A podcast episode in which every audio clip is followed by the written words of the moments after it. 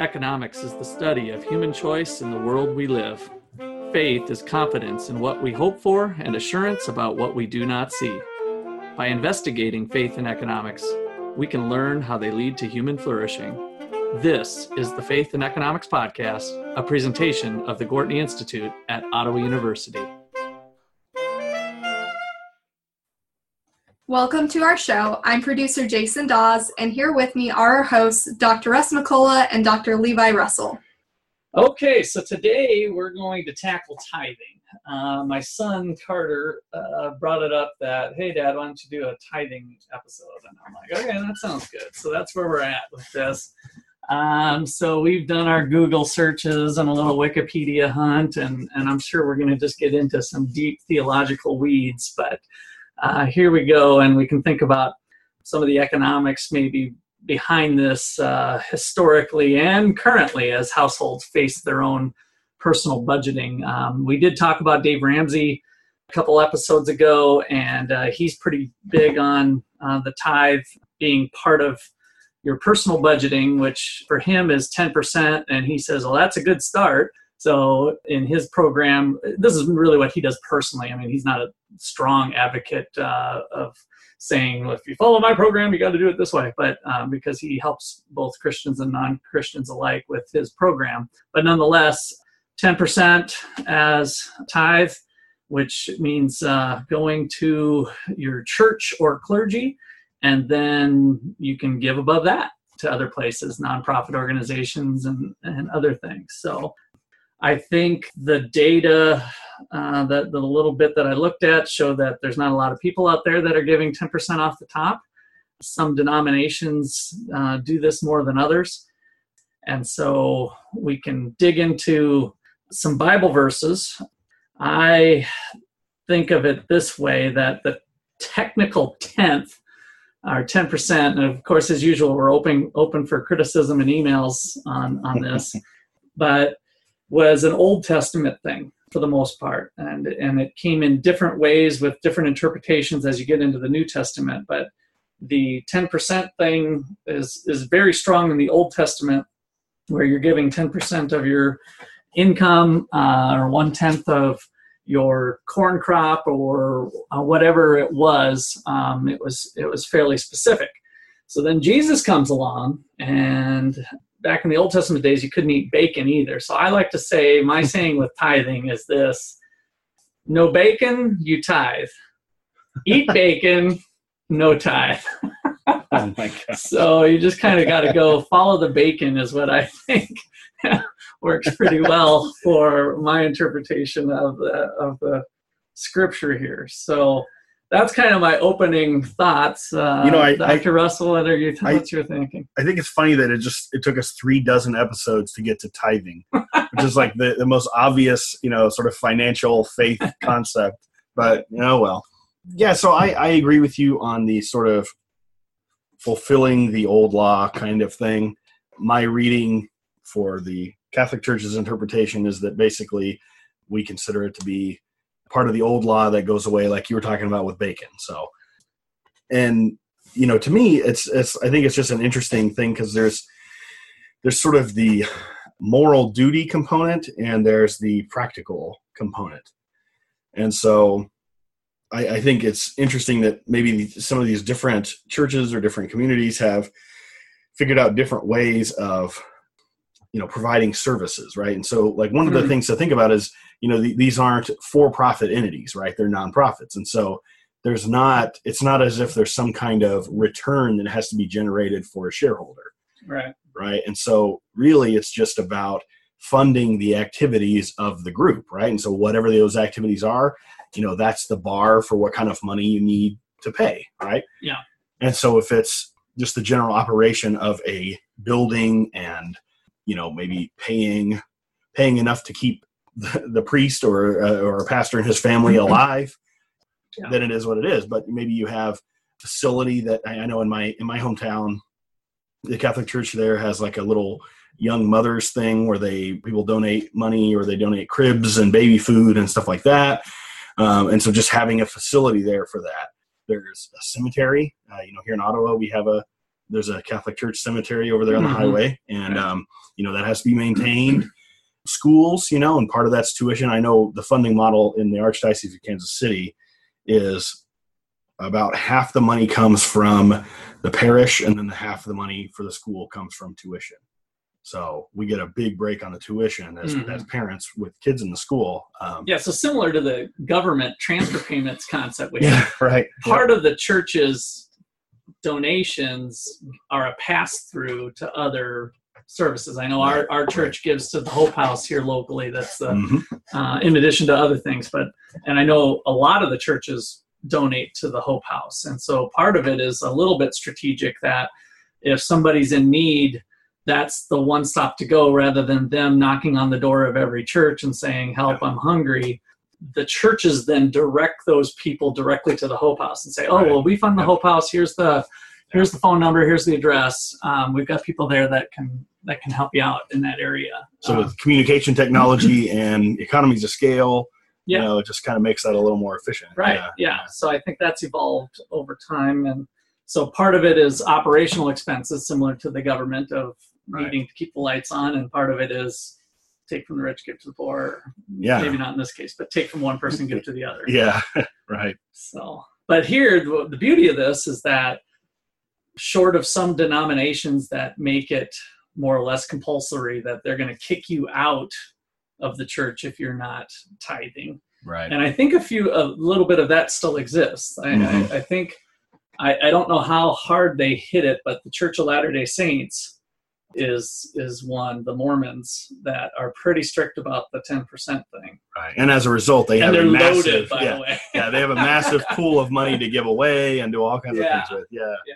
So Well, and you know that that that brings up something interesting to me is is th- this idea of the duty to provide, right? So mhm, there's this concept that there's a duty to to donate something, right? To give something, but it's sort of left up to you, you know, whether you know whether you donate to the bishop's capital campaign or you donate to you know your parish to keep the lights on or uh, you know what the specific things you donate to or even just good nonprofits. I know we we did a fundraiser for a sonogram machine for the local uh, life care. I think it's called Life Care Center. mhm, yeah, And so, I mean, you know, this these different kinds of things. Um, and I know, like the Knights of Columbus, we do all kinds of fundraisers, you know, Right. the Tootsie Roll thing, and Yep. So Well, I, and I, I kind of, uh, I think the Lutheran Church falls back, and many other churches too, but uh, the Missouri Synod Lutheran on Second Corinthians nine seven.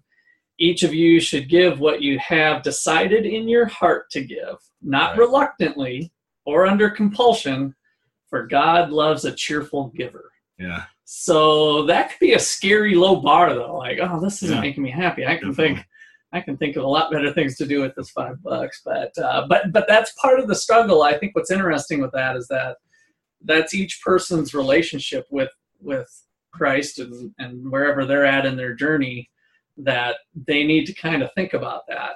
Um, well, yeah, and I think the other way to think about it too might be to think about it sort of as a properly formed conscience, right? So, like you say, well, it doesn't make me happy to you know give money to the church instead of you know buy whatever I want, but Right. you know the idea is like, well, you know what you want should be in line with um, your faith to an extent, right? And so maybe there's some kind of some kind of a check in there on on some of those words, but Well, I know that the Missouri Synod Lutheran also preaches, and I, I can't quite find if this is where this would be biblically, but that it should be part of the first fruits that you're thinking about giving from the top end. I don't I don't think God wants it to be the residual, like, well, whatever's left over, I'll throw on the plate, because you know, in terms of uh, love the Lord your God above everything else. Well, if if the leftover is the the church, right. that's kind of taking things out of order. So I think from a, even a Ten Commandment perspective, that makes sense. That where where are your priorities in life, and if Sure. if the church is the leftover, that's probably not quite. so, so in other words, you should be budgeting, and it should be part of the budget, not just Yeah. what's left over. Yeah, and and it's high. Like in the Dave Ramsey program, it, it is high on the budget in terms of the thing you look at as you're making your budget. It's kind of up there, um, and he does that intentionally because of his beliefs. But but whether it needs to be exactly ten percent or not is uh, Well, okay, so here's a question for you on the math. So I want to put you on the spot, see what you think of this. So, do you think it should be 10% of your gross pay, or do you think it should be 10% of some net figure? Yeah. And, and how do you compute that? well, net after figure? tax, right? Because Well, yeah, tax is but- non-voluntary, Right. right? So, But I guess we- what I'm we saying don't is have most- a choice in terms of disposable Yeah. income. But most, I would say most people who have, you know, a, a normal sort of medium to large size employer, they don't, you're, you're, you've got basically two numbers on your head, right? You maybe you have an idea of your annual total gross, and then you know what you're bringing home in your paycheck, right? But the what you, but that the difference between those two isn't just taxes, right? It's also 401k contributions and insurance expenses and blah blah blah that kind of stuff, right? So there are some expenses sort of baked into most people's Yeah. you know so like is there some kind of duty to like do the math and make sure you're just subtracting out taxes or Right. what do you think Yeah, I, th- I, I mean, I think you need to be looking at that, but from a biblical standard, I don't think it matters. If I remember right, I think even Dave Ramsey says, I think he gets this question regularly, and if, if I remember right on from different ways, he says, "Is it ten percent off the gross or ten percent off the after tax? Do what you think is right in your heart." So, but from a economic standpoint, we we do need to remember taxes are involuntary. We don't have any choice your 401k contribution, you do Yeah. have a choice on how much you're doing. that's that's So- more of an expense of some So I think when you when you boil down to the money that you that you have at your disposal, again, if we're taking it out of the 401k, we're kind of saying well, I'm prioritizing my retirement over God, but then again, maybe I'm just going to give my money away to the church when I die anyway, and so you can think yourself into a into a mess real quick. So I think you gotta maybe do what's what's right for you and figure it out. But your point's well taken. If I take ten percent of a hundred grand, that's ten grand. If I take ten percent of eighty grand after tax, that's eight grand. So the Mhm. church is like thinking, hey, I think it's off the gross, which kind of uh, uh, gets us gets us thinking here that maybe um, after we get done with our break, we'll come into some public choice stuff. Where is it possible that the institutions of the church have had incentives to, how shall I say, interpret scripture a certain way so that the money was flowing a certain way? So that might be kind Yeah. of similar to uh, uh, what sort of incentives that we've talked about in other podcasts on government incentives and public choice theory. So that might be kind of fun. So um, we'll uh, take a little break here and get back to you in about 30 seconds.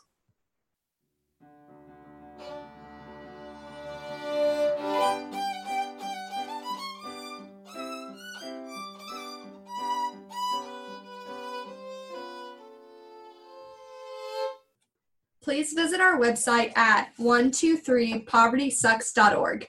There you will find our events, blog, and our swag shop. Follow us on Twitter and Instagram at 123povertysucks or on Facebook at Gortney Institute for updates on our activities and research. The Gortney Institute has high school programs where students come to campus for a morning of discussion and engagement on economic freedom and other topics. If you know a student who would like to participate, please visit our website under the High School tab. Don't forget to check out our show notes for this episode at podcast.123povertysucks.org.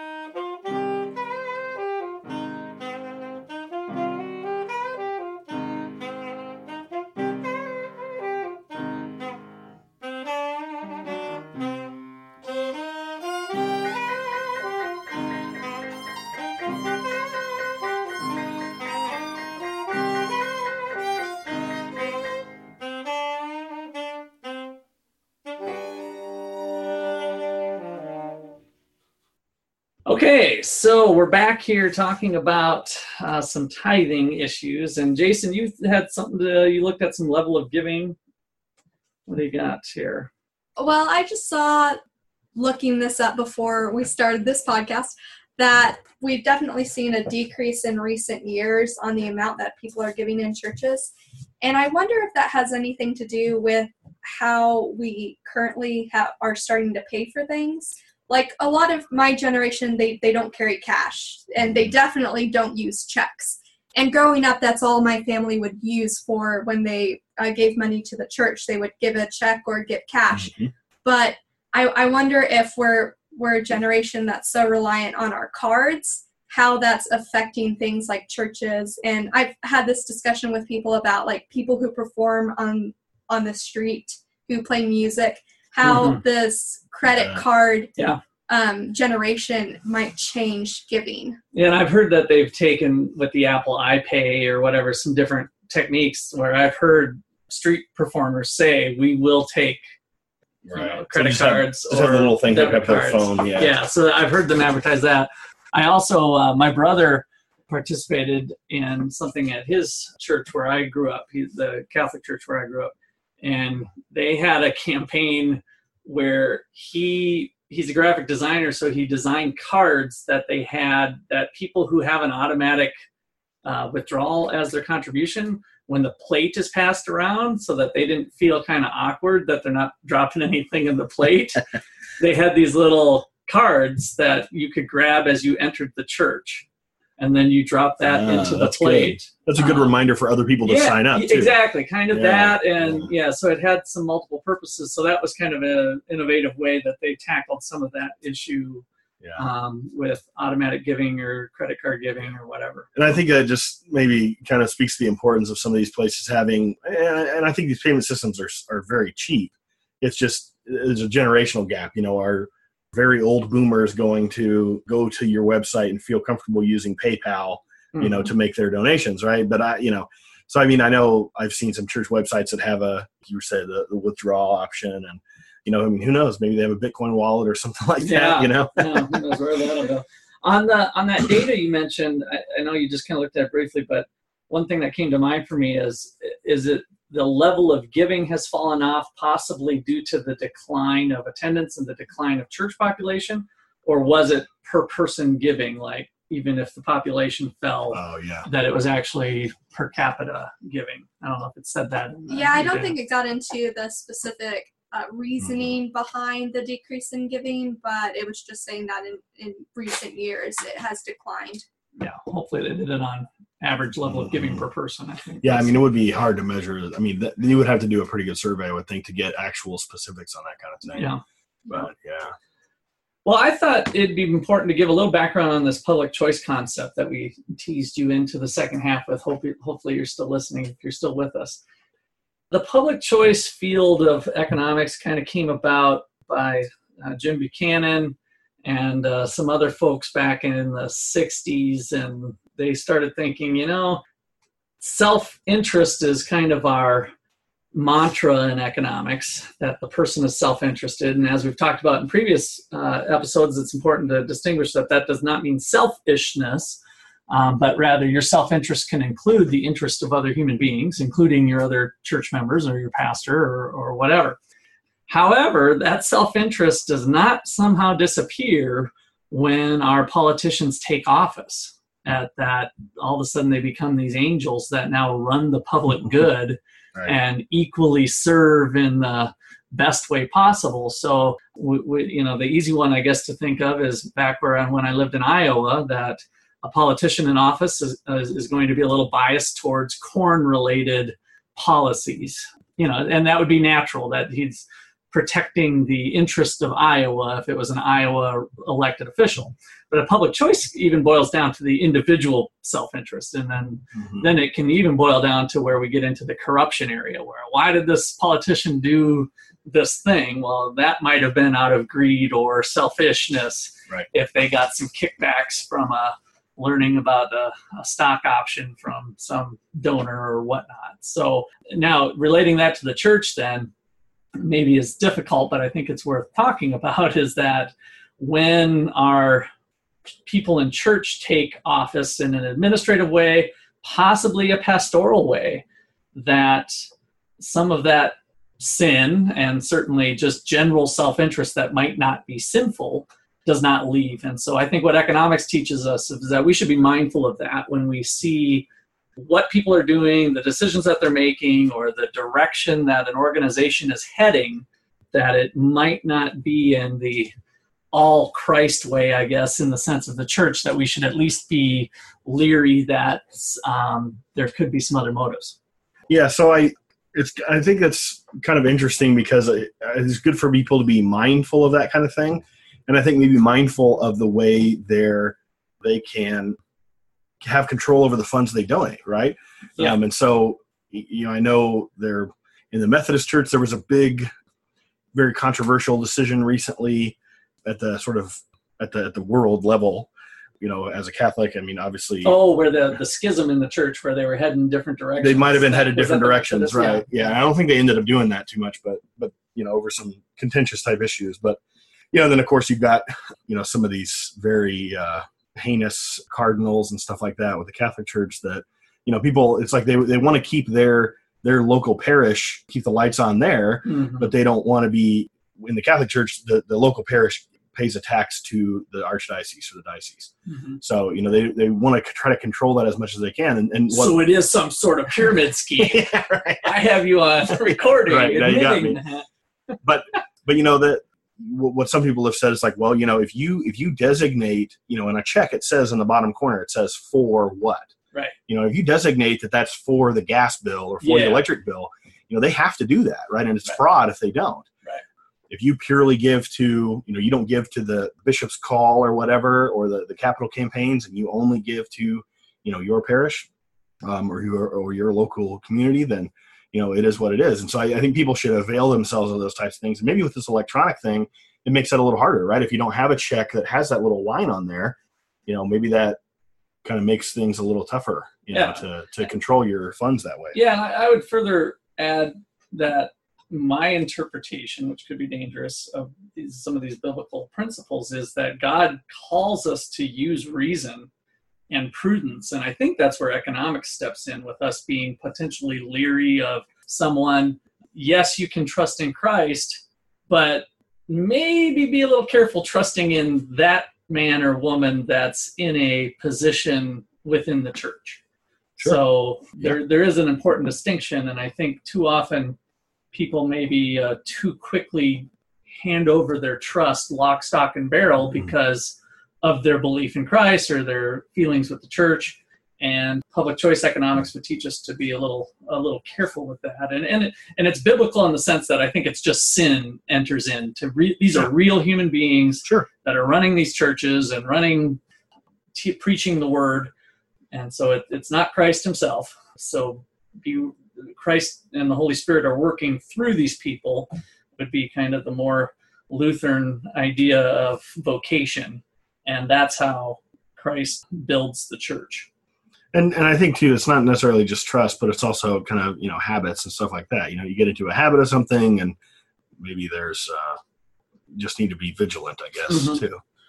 yeah and too often we might have just oh i'll put 20 bucks uh, speaking of habits you know i just Right. oh, i'll put 20 bucks in the plate or 50 bucks in the plate without really kind of Well, doing a little more mindful Yeah. calculation of should I mean, with my kids, you know, each kid has to have a bill, right? They got, you know, each kid. So I got to be careful how many I have, right? So, Yeah. uh, but you Now, did they earn that bill? I know your kids are a little young, but I, I heard uh, I heard somebody speak on this at one point that we might not be doing our children a, a big favor by continuing to hand them that dollar as they get into a little more working age. Let's call it chore age, where if if you are doing some sort of uh, allowance where they've mowed the lawn or they've done some chores and they get twenty dollar allowance to have them a part of that twenty dollars, you should be maybe encouraging the that's your dollar, that's your twenty. So now you're with nineteen. Now, mom and dad behind the scenes, instead of giving them twenty, give them twenty five and tell them to put you know a fraction of it in. Well, and I wasn't- can kind yeah. of cook the books, but the lesson is important that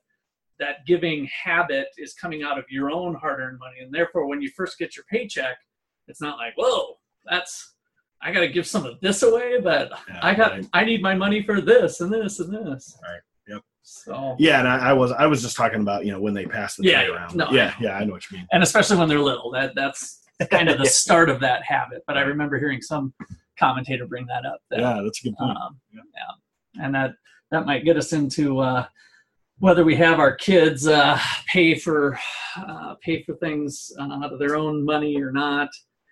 My uh, mom gave some good advice to me once when we were struggling financially, and it just didn't seem, you know, like you can carve out something for the church. And she just said, you know, even if you just give five dollars or whatever, just Mhm. something that you would have spent anywhere. I mean, it's a small sacrifice, but you're at least in the habit rather than giving zero. You have actually kept that habit, Yep. and then uh, maybe when times are better, or whatever, you know, you can you can bump that up. And Makes so sense. I thought that was good good advice from old mom. So and hopefully we can develop those sort of habits. So all right, well, I think we've kind of said what we wanted to say, unless you guys can think of anything else.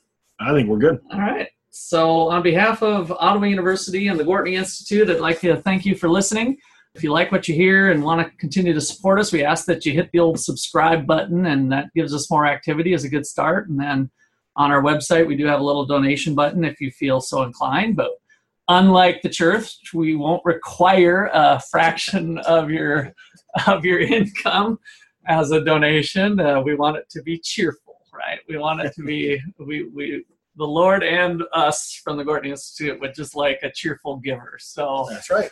uh, having said that, on behalf of everyone here, be fruitful and multiply. Thanks.